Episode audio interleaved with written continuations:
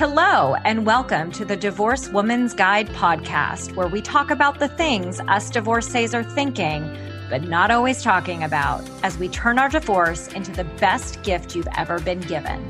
And I do so with a little bit of sass and a whole lot of class.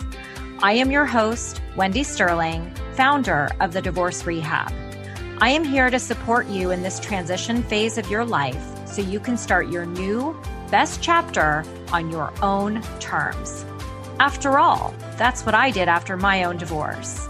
And now it is my mission to change the conversation around divorce and help you see why your divorce, like mine, was the best gift you ever received. Hello there, and welcome to another episode of the Divorced Woman's Guide podcast. How are you guys doing today? As a reminder, don't forget to hit subscribe so that you do not miss a single episode that comes out every single week. And I also want to highlight, in case you hadn't heard yet, but my book, Divorce Sucks Now What, is currently available on Amazon to purchase as a paperback, and it's also available on Kindle. So please be sure to buy it. I talk about the five steps that I took to heal and to recover fully from my divorce as I walk down the aisle from I do to I'm divorced. So hope that you guys have your copies because I share some really intimate details about my divorce as well as the journey that I went on simultaneously through my divorce with my mom as she was fighting ovarian cancer. So check it out. So let's get back to today's episode. So today's episode has to do with managing our emotions and finding healthy ways that we can cope with difficult feelings that come up. And today's episode was actually inspired by a card that I pulled from one of my Oracle decks. And the card that I pulled is, I'm going to show it to you guys who are watching this and can see it. It's from one of my favorite decks, which is the Rose Oracle deck by Rebecca Campbell. And the card pulled is the child within. And this is what inspired me to want to talk about this today because so many times the reason why we feel like we are being triggered and we feel as though we are on this insane emotional roller coaster because of our divorce is because we are feeling triggered. There's something inside of us from our childhood that is coming back up that we haven't resolved. And I typically will call that like it's information, right? It's information that is coming to the surface that we get to pay attention to. And so I wanted to talk through what my three step process is with regards to managing those emotions and then sharing with you guys the healthy ways that I move through those emotions. So you're going to want to get out a paper and a pen to take notes, perhaps, or come back and re listen to this episode. So the first step to help cope with your emotions and being on that roller coaster is to stop being so hard on yourself. Please we set such a high standard, a higher standard for ourselves than we hold other people to. Why do we do this? Why? Why do we hold ourselves to a higher standard and then we beat ourselves up because of it? We're human beings. There's no difference between you and your best friend. But yet, here we are beating ourselves up, being super hard on ourselves, playing the should game, right? I should have done this. I should have done that, as though hindsight is something that we have the power to see before we get into a predicament, right? We don't. But yet, we sit here and we beat ourselves up. And the first thing that I always ask people when they recognize that they do do this is think about how you speak to yourself. Would you ever talk that way to your child? Would you ever talk that way to your best friend? Would you ever talk that way to a family member, to a colleague, to your boss? Because that's the type of respect that you get to give yourself as you are navigating a path that none of us anticipate that we are going to be going down. We don't know right? Think about when your kids learn to ride a bike. Do you sit there and you yell at them because they didn't get it right the first time? Do you make them feel like shit because they couldn't get it right? No, we just keep encouraging them. You can do this. You can do this. That's the type of narrative that I want to hear you saying to yourself. That's the kind of narrative that I invite you to think about. What is something different that you can say to encourage yourself instead yourself up? Okay, that's step number one. Step number two is to allow yourself to release the pain that you are feeling. Now, this is this is a big step.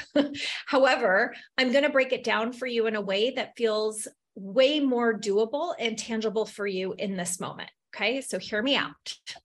So, to release the pain, it looks like this. First of all, it doesn't look like what it is that you have been doing because if it worked, you would be pain free by now.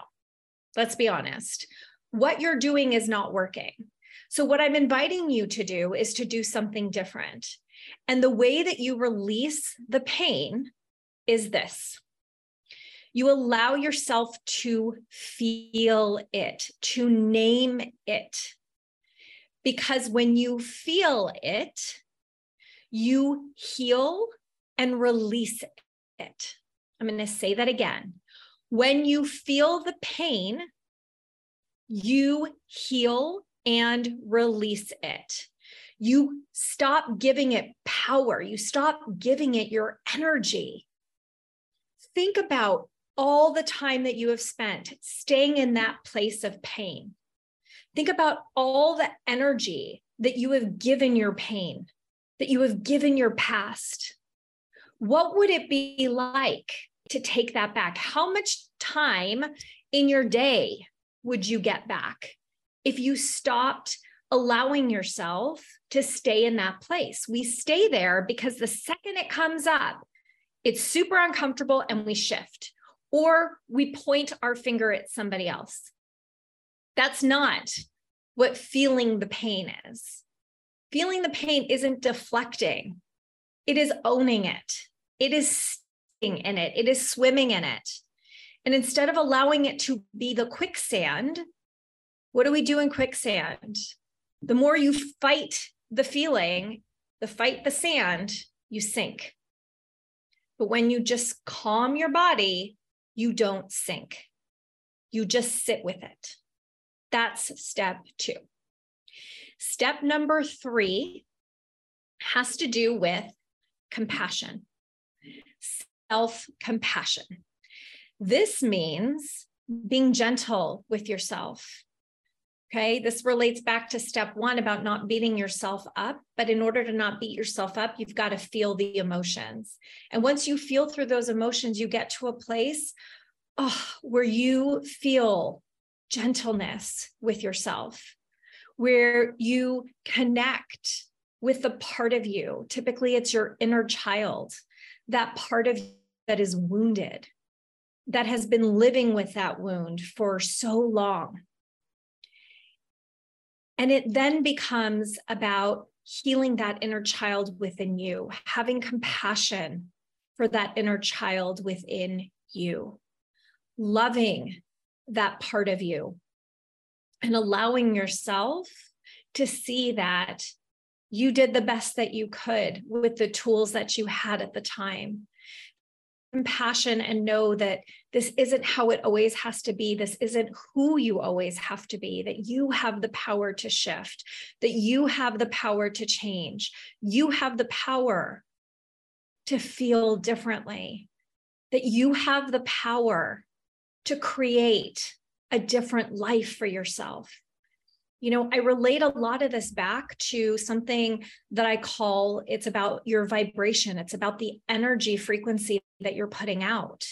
Because when you stay in pain, you're inviting negative energy, you're inviting low vibration, low frequency, which just keeps you there. Compassion is a high vibration, it's a high frequency. That that's where I want you guys to get yourselves to as you are navigating this roller coaster and I've given you ways to healthy ways should say, to move through those feelings. Because ultimately, what you're doing is you're doing work on your inner child, your inner child who's getting poked again. And it's the part of you that just wants to feel safe, that just wants to feel love, freedom, truth. I get it. I've been there. This is the part of you that is knocking on your door and saying, Heal me, please heal me today. So recognize that the pain that you are feeling is a wound inside of you that you are here to heal. You are here on this earth to heal the wound. The universe is bringing this experience to you because there's something that you get to heal. So I invite you guys to take these three steps and see what changes, see what shifts for you, because I believe that when you make these subtle little shifts, your entire life, the entire trajectory of your life will change too. Where will it change to? Well, suddenly abundance and opportunity start flooding in. You start feeling joy and happiness. People start recognizing it. People want to be around you you have that energy that is super contagious. And that's where I want you guys to be. That's what I'm hoping today's episode is inspiring you to want to be at.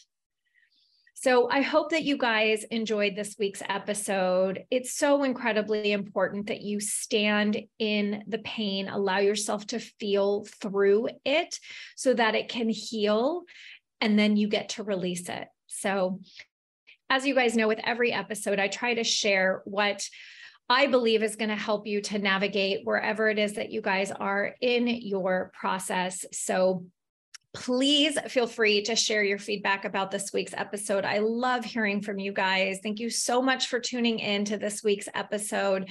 Sending you so much love, light, and joy as always. Wow. Bye, everybody.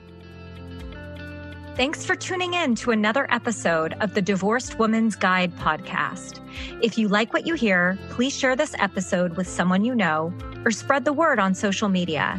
This is how I reach more divorcees around the world and provide them with the support they need to create their next best life. And I would also love to continue the conversation with you. So please friend me on Facebook join my private Facebook group, The Divorce Rehab, and follow me on Instagram at Divorce Rehab with Wendy. I'll see you next time.